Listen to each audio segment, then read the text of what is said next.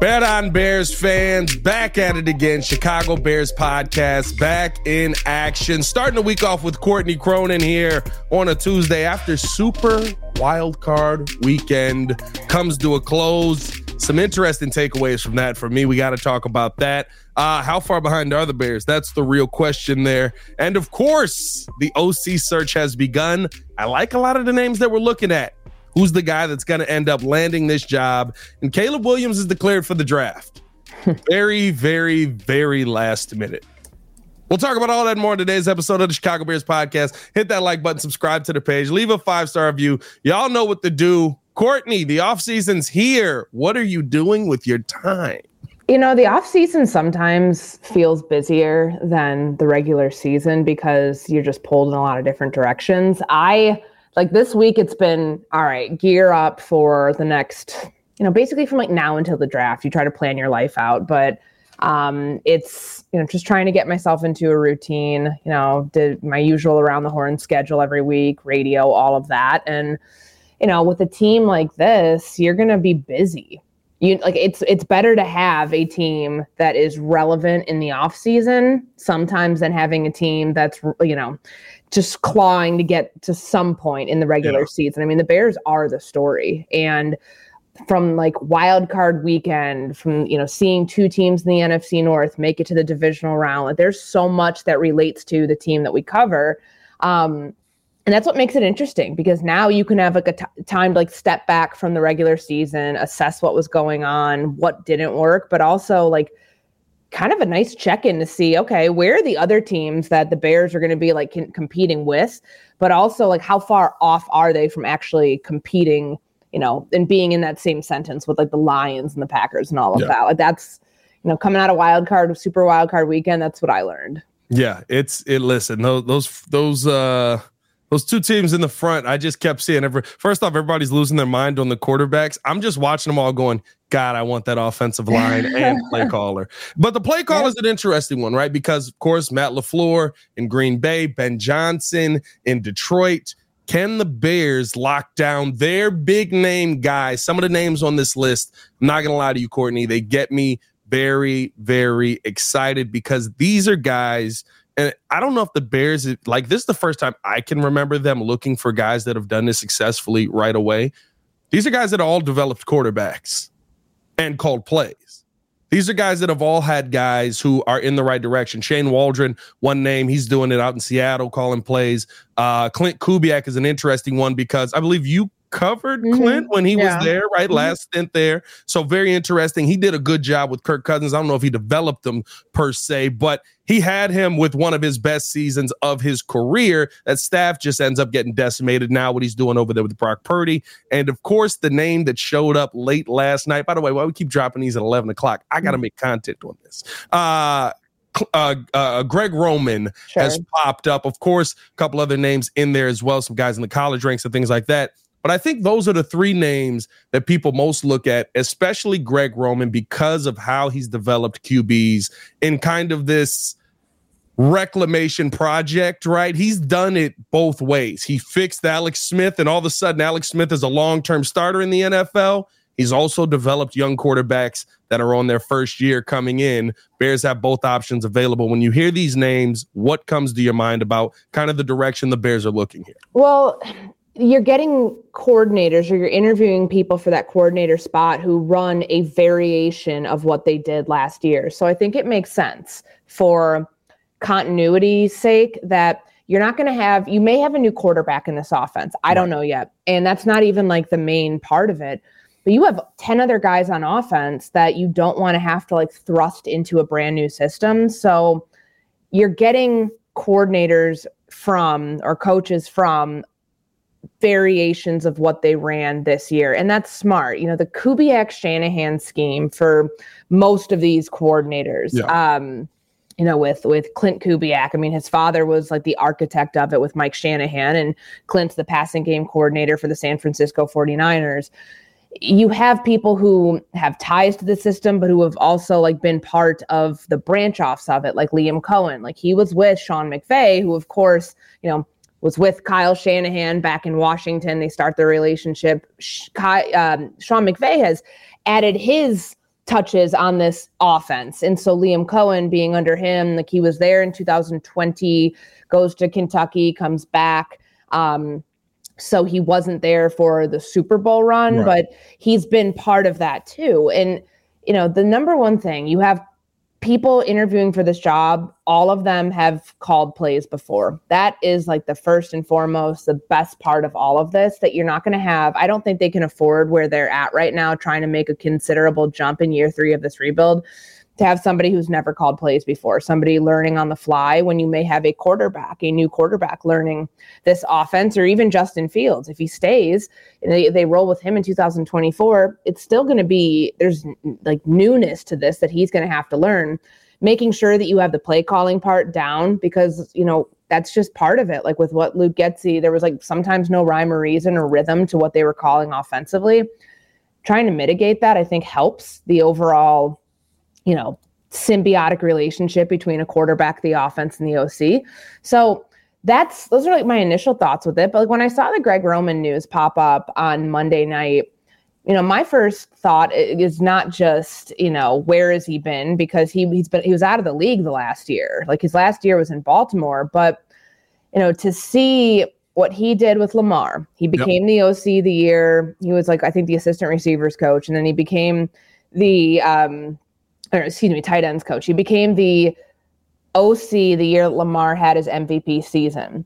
And since that point, though, you saw like a regression in certain areas of his game year like from from 2020 onwards. Obviously, he was still a great quarterback and had this team, you know, in position to win a lot of games from that unanimous MVP season onwards, but they made a change at OC for a reason this last yeah. year. And part of that has to do with, you know, developing Lamar as a passing quarterback. And if you think about where Justin Fields is, if we're just using him as the example here, like you can get excited as a Bears fan thinking, okay, well, he did this for Lamar. He helped develop Lamar into an MVP caliber quarterback, somebody who, you know, was able to be the f- true dual threat that he came into the league as.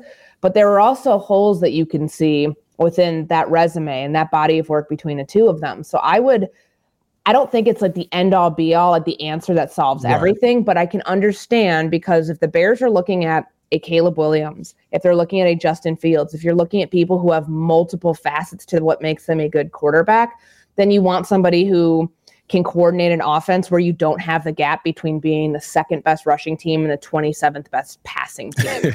Um, yeah. And I mean, obviously, you want that anyways, but like you need someone who is going to incorporate a lot of different layers of this of this offense into making it a viable thing that can carry over week to week where you don't have the peaks and valleys as much as they did. So really curious about the timeline. Um, we know that you know Seattle. They have two coaches that are interviewing both Greg Olson, who's been around for a long time, um, and Shane Waldron. Seattle's out of the postseason, so there would be no hold up there and trying to get this thing done sooner rather than later.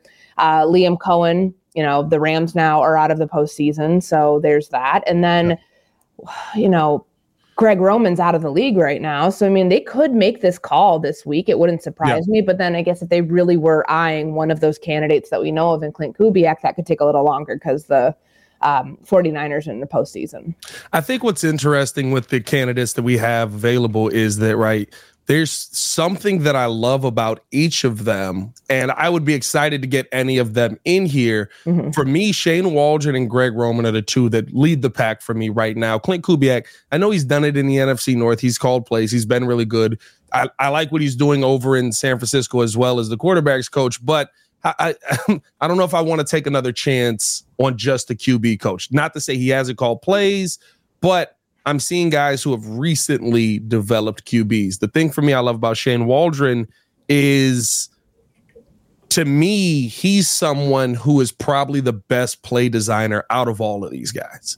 Like multiple quarterbacks. exactly. Like I, I I love how he designed plays in situations where, right? Because there's also this thing where at a certain point, it seems like certain things are excuses, but it's just the fact that your OC didn't know how to scheme for those, right? Mm-hmm. I've seen Shane Waldron scheme games where There's no tackles in that game. Your two starting tackles are hurt, and he's able to go out there and run a scheme that still allows you to remain impactful offensively. For me, with Greg Kubiak, though, I know there's been a ton of questions on the scheme. I think he was fired for the most part on the Klint scheme. Kubiak, yeah. I'm- So, like, I'm I'll tell you. I'll tell you why they were. I mean, that situation was not great. And by the way, I'll correct myself. Liam Coen, I, you know, he went Kentucky, Rams, Kentucky, Rams, Kentucky. Yeah, so yeah, so he would be available right now. and forth, And. I mean, the thing, the things that you like about that is you look at that 2021 season, Will Levis's best season, arguably, or at least the season that put him on the map as a quarterback, um, going into the draft. You know, two years later, he was his um, he was his position coach and Right, right. coordinator that year. Anyways, um, with Klint, so the last couple years in Minnesota after Kevin Stefanski left. Right. So Gary Kubiak was kind of retired, kind of not. He was like a advisor sort of role, and Mike Zimmer, Yeah.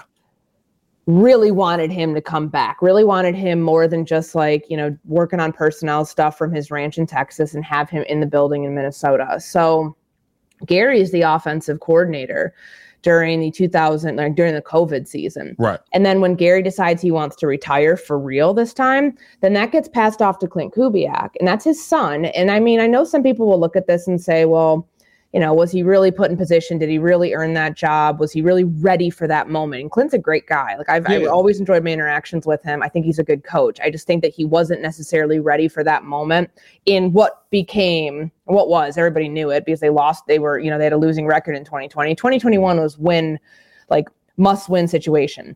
There was a massive disconnect between the offense and the defense. Mm. Um, and you know, I just don't know if Klint was ready for taking on at that time was a piv- which was a pivotal point in Kirk Cousins' career. He didn't, Right. you know, and he's tasked with a lot of things where you have a first-time play caller, somebody who, you know, they struggled. Once they it was kind of similar to here. Once they went off script, they were the offense fell apart and he was constantly calling the game from the get back on track side of the play sheet. But the experience that he now has can, can he that he can boast is that he went to San Francisco for a year. He took a step back from the play calling role. He got to learn under Kyle Shanahan to see how he did it.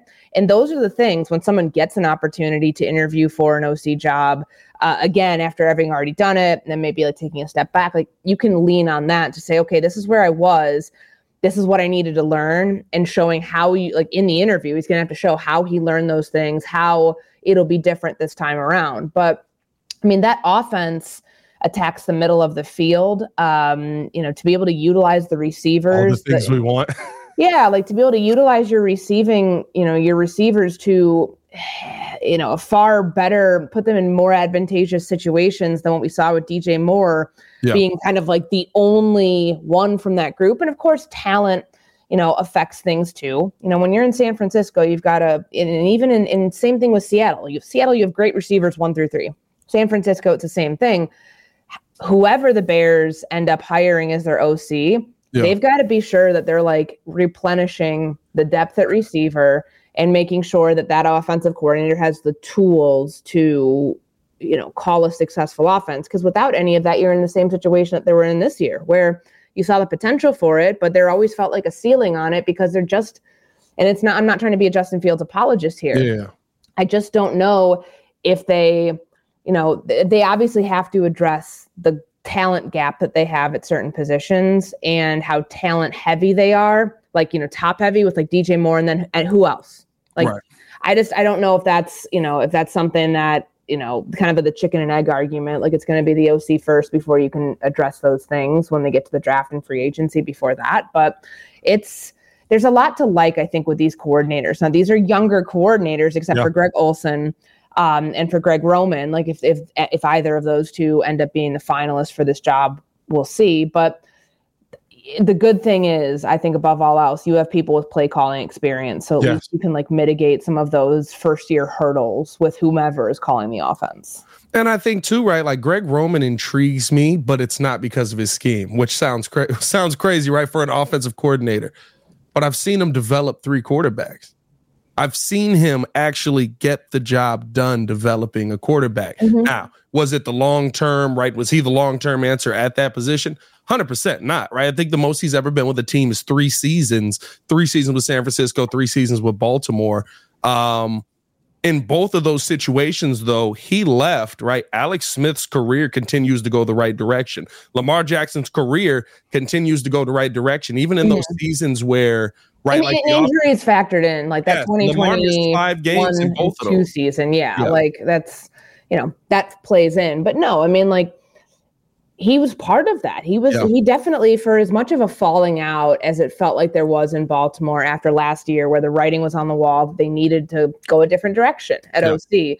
You still can't take away the good that came from that Lamar Jackson um, you know, Greg Roman relationship and also I mean it points to something the Bears have to figure out. Like look at what happened with, with Lamar in Baltimore when they didn't have talent around the quarterback. Yeah. Like yeah. you're going to struggle. And then this then this offseason they finally addressed it and look what happened. Is it the new play call? And I've said this multiple times, right? With with dual threat quarterbacks, so often teams will focus on the other side of the ball. So often teams will say, Well, we got you, right? We've got you, Hollywood Brown. Hollywood Brown's a solid number two wide receiver in the NFL, but he's never been a number one. No one's ever confused him with a number one. We got you, Hollywood Brown. How about you guys get me an offensive line so I don't have to run for my life? Eh, we don't need that. We need more pieces on the defensive side. How about we get some running back help? I've been, I'm, i got a 33 year old running back back here. No, no, we're not going to look at that. We're, we're going to keep going on the defense, right? Like they they focus on the things because Lamar was so amazing with his legs that you could rely on him to get out of bad situations more times than not. But I just I, I, I fully believe that if we start to focus very much the one year that they go, hey, why don't we give him an offensive line and a couple more receivers, uh, and and not just you know the tight end basically to rely on. All of a sudden, Lamar's a passer. All of a sudden, his passing game has moved in the right direction, and I do think there's there's some of that with Greg Roman that is a fault of his. His scheme's not great right? A lot of wide receiver screens. Uh, I'm sorry, a lot of wide receiver blocking, one wide receiver going down the left side of the field. You're trying to hit them on a, a open route. But I can see a guy that's consistently developed quarterbacks at every stop. And my question, I guess, to Bears fans is where do we start here? Do we start worrying about the scheme?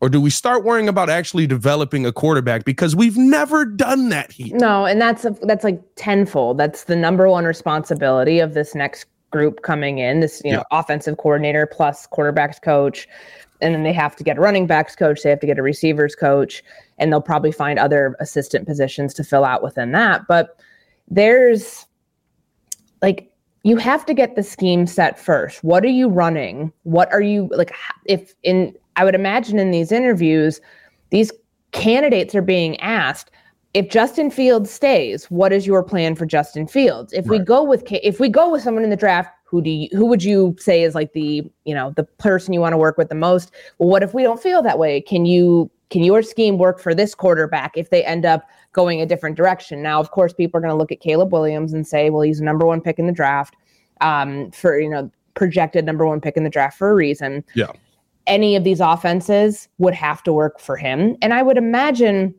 considering the skill sets between him and Justin Fields, the athleticism, and I think Caleb. I mean, obviously Caleb is a better passer. Um, you know, there's there's no there's no questioning. That. He's more um, comfortable um, in the pocket. Yeah, and I mean, but he can also like his broken play ability. I think is at this point like you can probably give him like the check there versus um, like broken pass playability, yeah. being able to yeah. throws on the run, getting outside the pocket, buying time, all those things that Justin became better at as the year went on.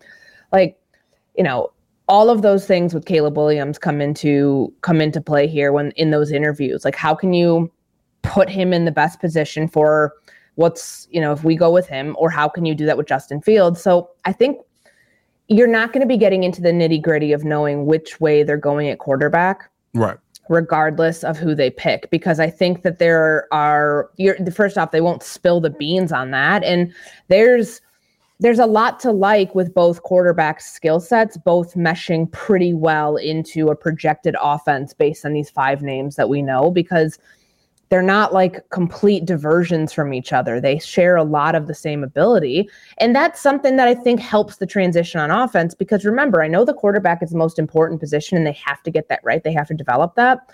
You have 10 other guys on offense you have to worry about. The blocking scheme, like you have receivers who have told us how difficult Luke Getsy's offense was and the verbiage and picking that up after a year was like a challenge. Like it took a whole year to get there. How can you try to like keep those people in a successful put them yep. in a successful position from the very start while you're developing either a new quarterback in this offense or having Justin Fields mesh into a, the scheme that they're going to implement in 2024. Yeah, it's going to be very interesting to see kind of what this what this Bears team goes and what direction they go. And I I will say this right, like don't think just in terms of Justin Fields if you're mm-hmm. a Bears fan or just in terms of Caleb Williams. Because they're like not thinking that way. They're yeah. not thinking that way. They have to make sure that they have somebody who, because like, here's the thing they're going to hire an offensive coordinator. The tr- pick's not going to be traded by any, like, you know, we expect that in January. It might be this week, it might be next week, it might be at the end of the month. Who knows? But you don't, they're not going to do something with that pick until far later. So, their plans could change. So you're not going to hire somebody being like, all right, we're planning to go with Justin. Like we're dead set on this. Like we didn't really like your plan for the other quarterbacks, but we love your plan for Justin Fields. Well, what happens if they get an offer they can't refuse on Justin Fields? Then you're screwed. If you have somebody in there who you don't think can adapt what they were going to do for the current quarterback for somebody they're going to bring in later. So all of those things, like you have to be the perfect package as an offensive coordinator. And I just, based on like the schemes that these coaches are coming from, yeah you there there's not a huge level of variance which is good because i don't think you want the extremes i think you want to be able to pick from a pool of coordinators that all kind of have the same ultimate goal in the way that they plan to develop the quarterback position no matter who that quarterback is yeah listen i I'm a Justin. I want Justin Fields here. I think that he can, if you get the right OC with him, he will develop. He'll move in the right direction. But I think it was a, a, episode of Get Up that you were on. I ended up seeing, mm-hmm. and I forget who it was that said like Atlanta would offer the eighth overall pick for Justin Fields, and I was like, if Atlanta offers mm-hmm. you the eighth overall pick, I I want Justin Fields here. You trade Justin Fields. It's the eighth overall pick. You have three top 10 picks at that. I point. was a little surprised when Graz said that because that like from what from our reporting yeah. that story that jeremy fowler and i wrote at the end of yeah. december or the beginning of january like and i heard anywhere from like a second to third maybe fourth round pick. And obviously you'd get multiple picks for if you know if there's a day three pick you'd get multiple picks probably coupled with a second or a third. But i just i was a little surprised to hear that you know atlanta might want to trade for Justin Fields. Like you're eighth overall. Like you can get a quarterback. Get. It, won't, it, won't, be Caleb Williams. It won't be Drake Maye, but get Jake Daniels? Daniels. Sure. Yes. Like I, I, was, I, I was know, a little like, surprised by how high that that pick like it was being offered up as, as a potential suggestion. But yeah, yeah. Like that's to your to your point of that. There's going to be situations after they get the offensive coordinator in place where they're going to have to evaluate what they're doing at the like if, if you know if if they have a plan that they really love from a certain coordinator if they think they're going in a different in one direction but then their plans change they have to yeah. be comfortable that the coordinator that they have is somebody who can change with that plan. Yeah we'll see what it ends up being. I think here's the interesting part with all of this now though. We didn't know everything was up in the air until about was it 3:30 yesterday because Caleb Williams was like uh, I'm not putting this out there until uh, the very last minute, but he does finally declare for the draft with the Bears having the number one overall pick. Of course, all eyes go to us does it feel like maybe there was some reluctancy to come to the NFL, knowing that the Chicago Bears have the number one overall pick? And no, we're not paying attention to that report that almost everybody fell for that Caleb Williams wasn't coming to the NFL because of the Bears. But well, I think sometimes where there is smoke, there's fire. And I know that that was a fake tweet that came out, but people jumped on it because they wanted to believe it to have like confirmation of some yeah. of the reporting that had been done previously. What we know about Caleb Williams, if you go back and I encourage you guys, like read the GQ article. His father was the one who was like doing most of the talking and all of that about how Caleb's building a different team around him, meaning like the people, like his agency, like he, you know, agency meaning like himself, not like which agent he's right. hiring, yeah. but like his his overall like the people insulating him in this. He's just doing it differently. And back in July, of last year, around the same time that Aaron, like a report came out about Aaron Rodgers in the trade from him to from Green Bay to the Jets, that at that time he had requested equity in the New York Jets. Like there's never been a player, an active player on a team who has equity, meaning like a stake in ownership. Right. Yeah. Like, and at the same time that that came out, because that got like debunked as like, no, absolutely not. That would never happen. Like no team would agree to that. At the same time, came there came out a report from Pro Football Talk that Caleb Williams, his not him, but his people, his team, had asked about like had started inquiring about that with NFL teams. Now, other people have followed up on that reporting, saying that that is true. Those in in you know uh, proximity to the not to that knowledge, right? And that gives you pause because it's like, all right, you haven't played a down of football yet, but you're already requesting to have equity in a team.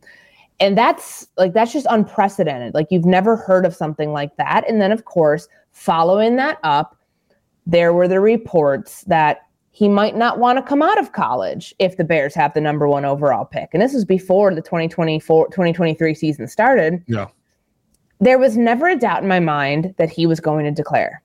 First off, you don't pass up a 35 ish, more than that million dollar contract as a rookie and delay your next contract, which could be $300 million for yeah. an NIL deal. That's just, that's just bullshit. That was never going to happen. I think the people pushing that, like, were just really trying to side themselves like on the anti Caleb Williams narrative that he's selfish, his teammates don't like him, that he regressed, that he cried on national TV. All of this stuff was fodder to the Caleb Williams argument of we don't want this player here. We want to keep Justin Fields.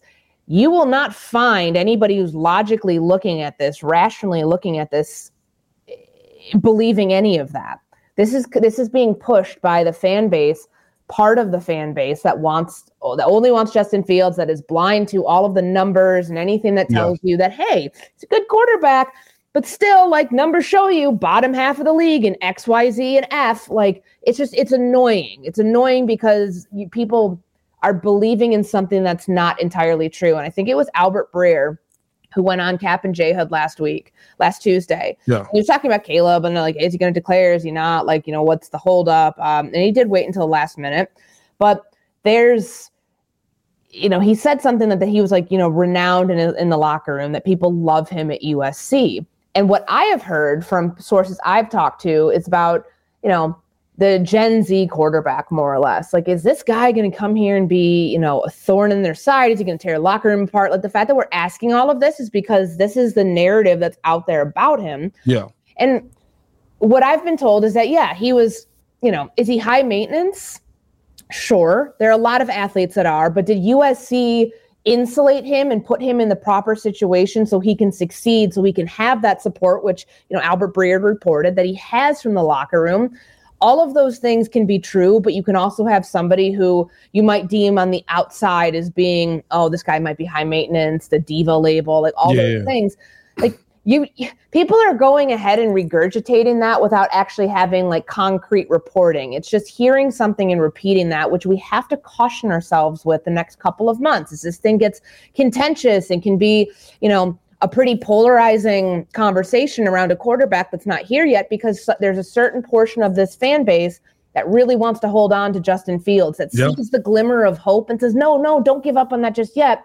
Because there's another shiny object off in the in the corner waiting to potentially enter into the mix and not wanting to get distracted by that in favor of holding on to the good that they've seen from Justin Fields. You can't fault people for that, but you also have to understand when a story gets out like that, like who does it benefit? Who does it like at the end of the day like who ultimately is pushing that and who comes out on the on the right side of that? Like those are all of the things the next couple months I, I encourage every listener to make sure that they are keeping stock of yeah. and keeping track of or taking stock in keeping track of because there's a lot of misinformation in, when it comes to the draft process. And, and sometimes teams not saying that the bears are doing this but sometimes teams will float things to see what sticks because that help that changes the draft order sometimes. Like we've seen that stuff happen. And of course, now that there's three and a half months, a hundred something days till the draft, there's going to be this conversation. There's going to be stuff that comes out of the combine, guys, medical, like how the interviews went, like, yeah. you know, all of those things. Like, I mean, it's kind of an extreme example, but look at what happened with Jalen Carter last year. I know, like, there was a legal situation there, but how quickly he went from one to nine. He was the number one overall pick. Yeah. Stuff he was like, the number one overall. And, and, circumstances certainly are different for every yeah. player, but like just because Caleb Williams is dominating those headlines right now, who's not to say that like the Senior Bowl, that the other you know that pro days all of those things don't end up changing or altering the draft order now that everybody's locked in on these prospects that is it's just all going to factor in so i just like I, I, don't run with things that are out there that are obviously unverified and like it's just it's hard when people are dead set on in in, in a quarterback conversation so polarized in the way that it is with justin fields versus quarterback to be named later because i just you know if there are a lot of people who are talking, a lot of people who, who don't have the information correct that are perpetuating yeah. this stuff, and that's bullshit. That's not fair to the Bears. It's not fair to it's not fair to either Justin Fields or Caleb Williams, and that's something that you know people need to make sure that like they're being mindful of. And it, it's so it's funny too, right? Because doing this, we have to verify everything, and you should. Mm-hmm. You should be verifying everything no matter what. But like the first thing I did when that tweet came out about Caleb Williams not wanting to come because of the Bears was Google the guy's name.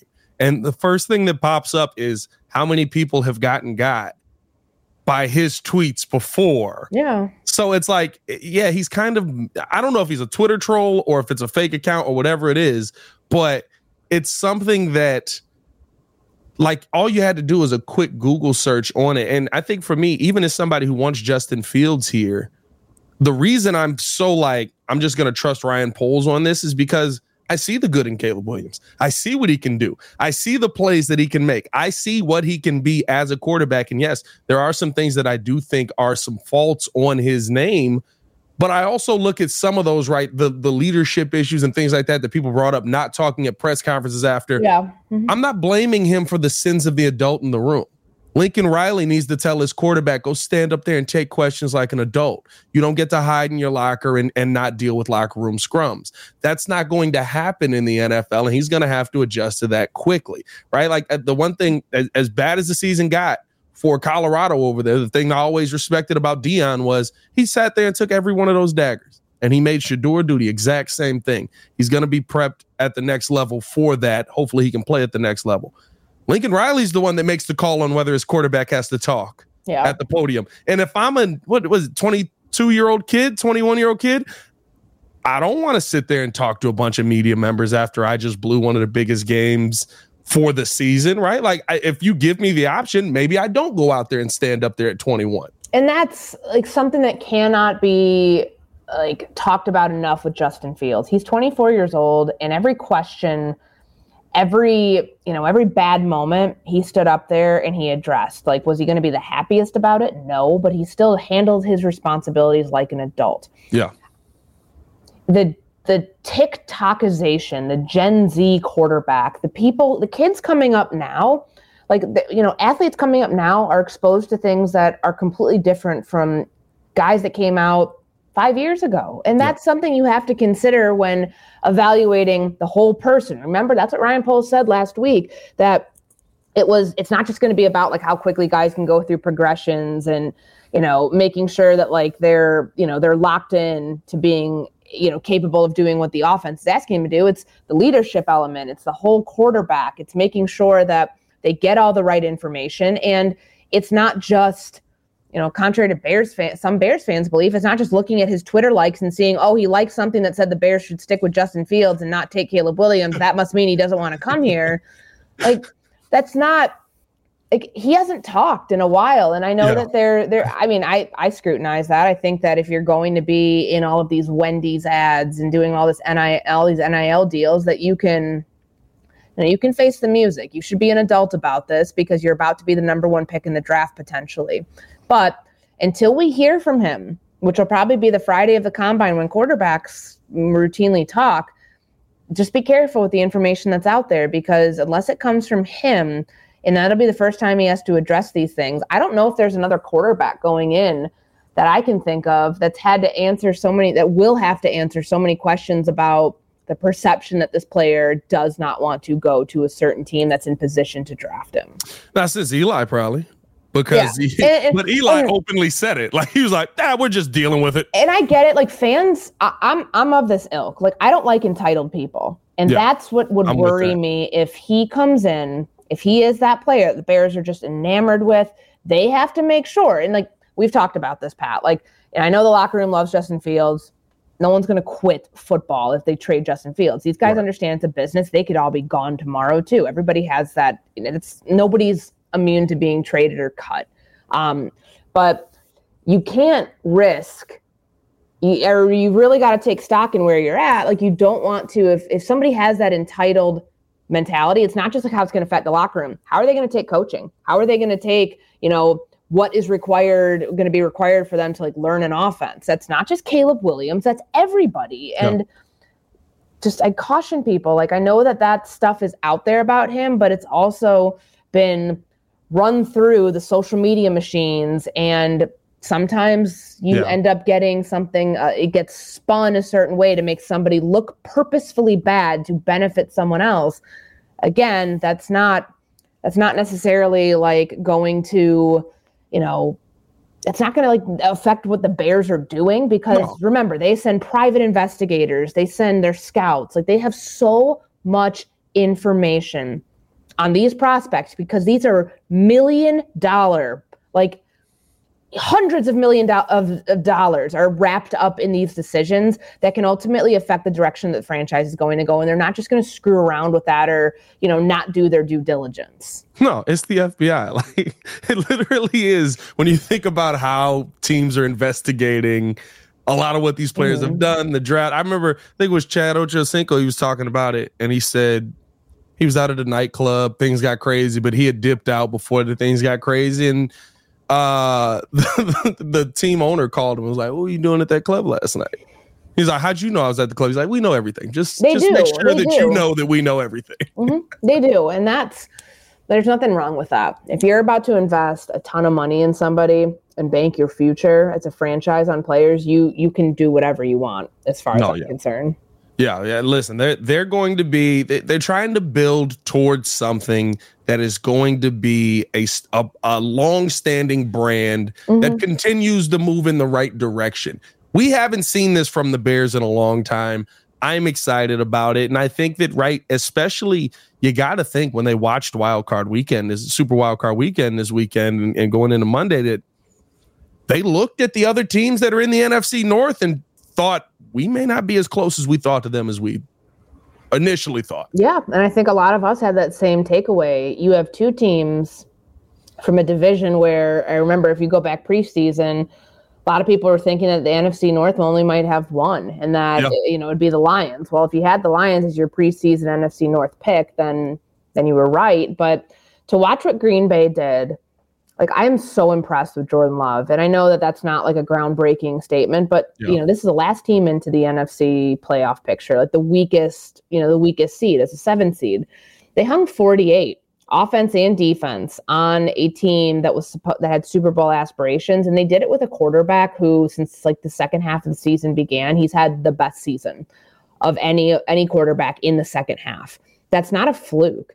And to see the quarterback stability that they now have been able to achieve 30 plus years and it looks like it's happening again or it is happening again just like call it what it is it is happening it's again happening. with jordan love. It's happening. I'm, and it's going to frustrate bears fans because it's like man how do they keep getting it right? How did you you know detroit took a lot of swings and like they had stability with matthew stafford. It was that the rest of the team the coaching all of those elements couldn't get this team over a certain hump.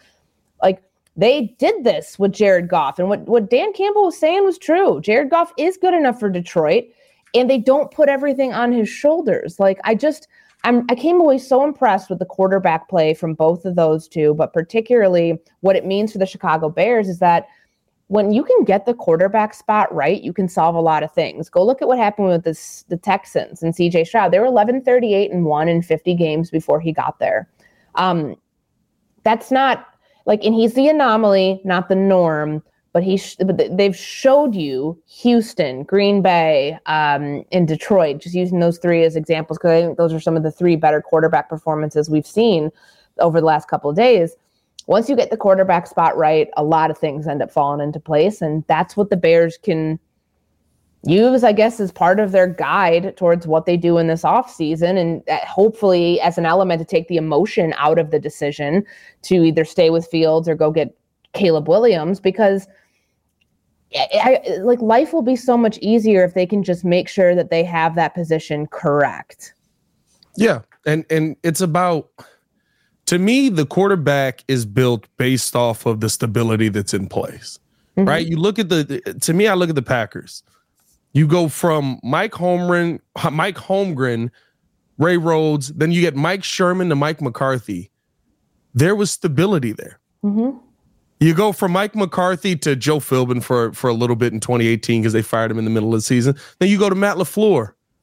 Now Matt LaFleur is the stability that's in Green Bay. There's long-term stability there at the head coaching position and guys that are putting their quarterbacks in similar positions to be successful and adjusting basing on who those guys are. That's why to me, when I look at this offseason, the quarterback call it, it's big. It's a big decision to make. But there's options, right? The option that nobody looks at is the Bears move on from Justin Fields. Justin Fields goes on to Atlanta. It is amazing. Caleb Williams comes here, and Caleb Williams can play football as well. Mm-hmm. Right? Like two sides can win in this. I know. But it's always Bears, like people like looking at it like, oh man, Justin's going to go off and do great things, and and they don't believe the new quarterback's going to come right. in here and do great things. But it's but it's to me, you get that by getting the offensive coordinator position right. You have to get this coordinator position right right now because if you don't, you're going to be talking about years more, no matter if it's Justin Fields or Caleb Williams or Drake Maye or Jayden Day, no matter who you pick, where you're still not developing the quarterback. We haven't seen a quarterback develop since what? Jim Miller? Like that, that's 2001, 2000. Like, what are we talking about here? 20 years of no quarterback development. It's got to start with the coaching position. We keep hoping somebody's going to walk in and they're just going to be like, no, I don't know if you guys know this, but I'm Jesus Christ with a football.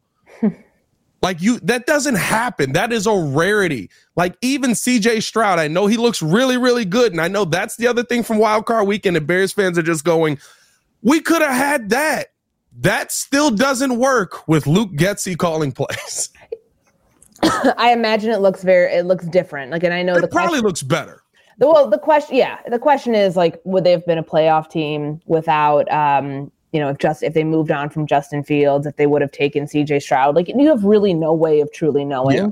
Um, he would have been in a different situation, but it's similar in the sense that he would have had a first, you know, Bobby Slowik is a first time offensive coordinator, first time yes. play caller. DeMeco Ryans is a first time head coach. And they had a lot of young pieces on defense. And, you know, I don't know if it's an apples to oranges conversation. People want to make it that. People want to say, hey, like they passed up on CJ Stroud. That's an indictment of the process that Ryan Poles is going through. Like, that's an indictment of the decision that they're going to make one way or the other. I don't believe that to be true. I also, he was in a tough spot last year because this team, this franchise has not moved on from a quarterback that they drafted, their own draft pick, that high up since what, Cade McNown? Yeah. Like that's that's something to consider here. Like that's history. That's not just his call. That's you know, taking into effect ownership and like at the time what the team was planning to do. Um, you know, it, the the structure, the power structure was different. Kevin Warren was just getting here.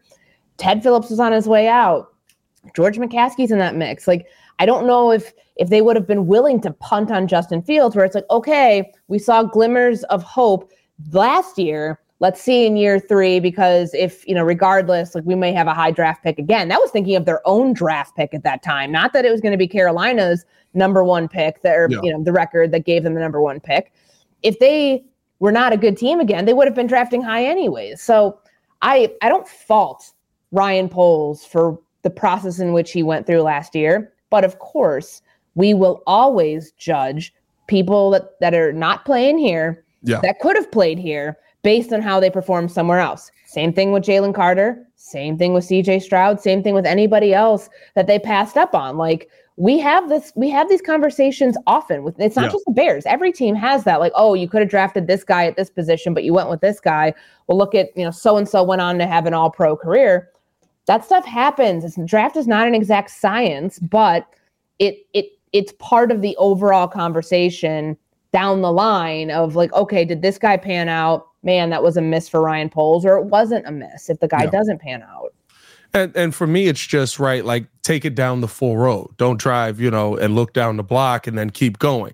If you draft C- CJ Stroud's second overall pick, mm-hmm. you drafted CJ Stroud probably won.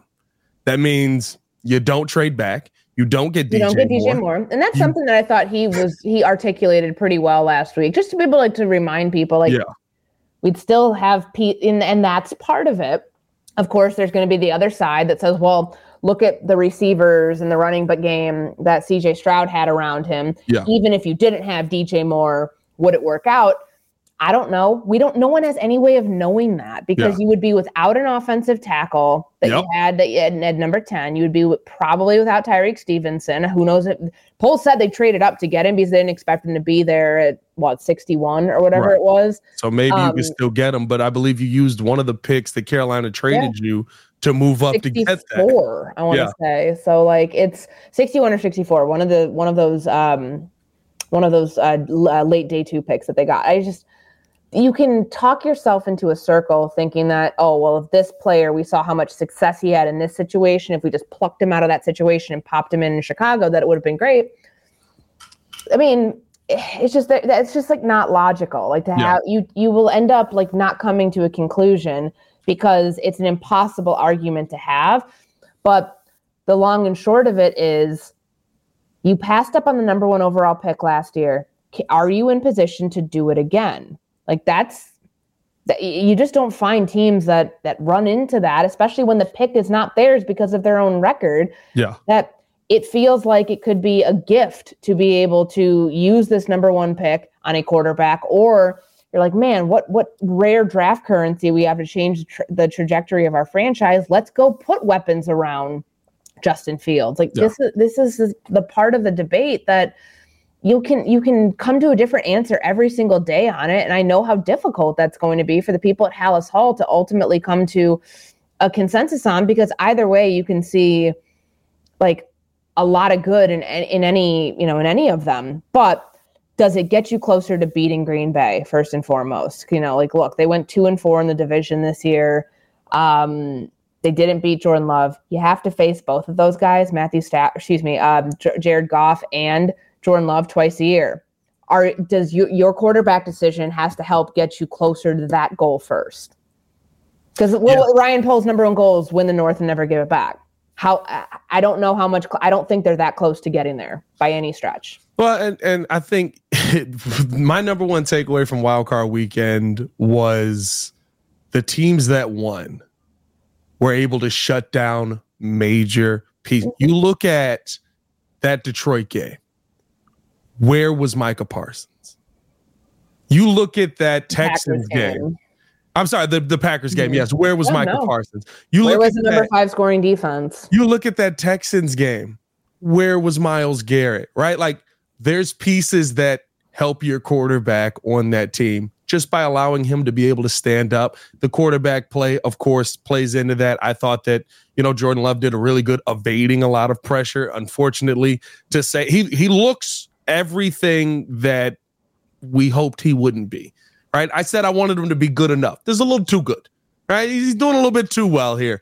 Uh, but wild card weekend as a whole, I mean, like it did feel like we were a lot farther back than maybe we thought we were, especially with how we played uh, Detroit in the season. I mean, sure. Green Bay didn't exactly eviscerate us in that last game, but your offense basically didn't show up. Your defense wasn't able to get pressure on Jordan Love. You still only allow 17 points, but it's just like it it felt like a gut punch watching them go out and beat what most of us would consider are the best in the NFC. Mm-hmm. And you have young quarterbacks doing it too. I mean, yeah. Justin Fields is going into year four, so he's still a young quarterback. Jordan Love, you know, was drafted – uh, you know, waited all those years behind Aaron Rodgers. This was effectively his rookie season. It's like, man, you're watching somebody who is right around that same age as a Justin Fields, was drafted a year ahead of him, and then of course the um, you know the idea that CJ Stroud comes in here and is lightning in a bottle at 20 or not lightning in a bottle that is like a long term like okay you see this guy at 22 years old imagine what he's going to look like when he is Justin Fields age that yeah. stings I'm sure for Bears fans but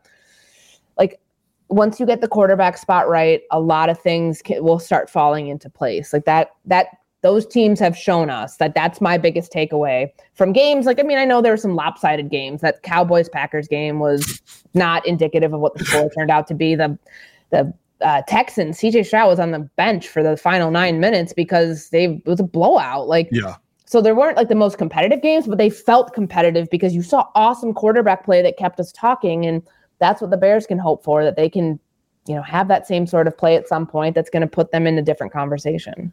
We've talked about uh, a lot of the winners in this. What was your takeaway from some of the losers that we saw in this game? Uh, we saw Dak Prescott. I mean, like, I, I, my, there's no way they keep that together, right? Like they, um, they got to be starting to look at in a different direction. I think that I, I would be stunned if Dak is not the quarterback there. Um, yeah. It's hard, like you know, finding above average quarterback play in the NFL. It's, like grass is not always greener when they think, oh, they got to blow this thing up. I think they will make a coaching change. You know, who knows? Dan Quinn may go get a. I mean, what, where was that defense? That was a number five scoring defense, and you allowed the seven seed to come and hang 48 on you. That's embarrassing. But yeah. I, I think of all the pieces in there, and Dak, you know, McCarthy will, will shoulder is shouldering most of the blame for that game, but Dak Prescott was terrible. I know his yeah. stat line says 400 passing yards, whatever. He didn't he, you know, the game was like 26 to 0 before like the light bulb turned on for and because of his two turnovers on, early. Yeah, like the, the pick he didn't start like playing like in, like he had something to prove until that pick six, which was ridiculous. But I I just that there'll be changes that are made there. I think you know in Philadelphia, like wow, an 11 win team look like that in the wild card round. We could all see this coming for for weeks now. And yes, injuries did affect them, but good lord, that was a bad performance last night. And I'm curious to see what they do because it, that that one was embarrassing. Like to have yeah. this much fall apart for you after a horrible December. Like I just I don't know how it got this bad for Philly. Like there's going to be you know the changes that they made at defensive play caller. Um, the the alleged infighting that was going on, guys in the locker room not, you know, pointing fingers, all those things. Like the undoing of this season, like the piece by piece look of like how did it get this bad after again starting out like what like eight and zero. Oh? Um. The first loss of that Jets game, like that's gonna take that's good that sting is gonna take a while to dissipate because that is whew, what a fall from where they and were a year ago. You you see the fans with the fire Sirianni uh, bags on their head is like I think maybe that's a little far here. Like the guy yeah. had you in a Super Bowl a year ago, but it's a much quicker league now. I think yeah, the name that's most interesting right now is uh we heard that you got one year left on your contract, and Mike Tomlin immediately walk like out hear me out on this. Was that walkout walking straight down to Dallas to uh, pair him up with Dak Prescott? Because that is a name that is very interesting to me with that defense that's already built there. You pair that up with Tomlin, got to get the OC right, but. Mm-hmm. It's not going to be hard to get people to come to Dallas. No, I mean that's an interesting one. Everybody assumes it's Bill Belichick or bust at this point, but you know, now that the Steelers enter their off season and the fallout from the loss to Buffalo and the fallout from this season, like we know what needs to be fixed. Like you have to bring in an offense that can score points, like bottom line, and you have to get a quarterback. But um, Tomlin's future, I don't think it's like dead set that he's going to go back to Pittsburgh. I know we felt that way at, yeah. before the playoffs, but you know, there's there's a feels like there's a lot still to be decided among like the coachings, uh, the coaching hirings that are going to take place, and it has moved a little slow, but maybe this is the week things ramp up. Yeah, we'll see what it ends up being. Gonna be interesting. Can't wait to see more playoffs from. uh I mean, listen, it, it's gonna be fun the rest of the way through. I, I don't even. The Super Bowl is gonna be bananas this year. I'm. I can't wait for that. Uh, but as always, for Courtney Cronin, I'm Pat the Designer. Let us know how you guys feel. Who should be the Bears OC? What was your biggest takeaways from Wild Card Weekend? Is Caleb Williams coming to Chicago?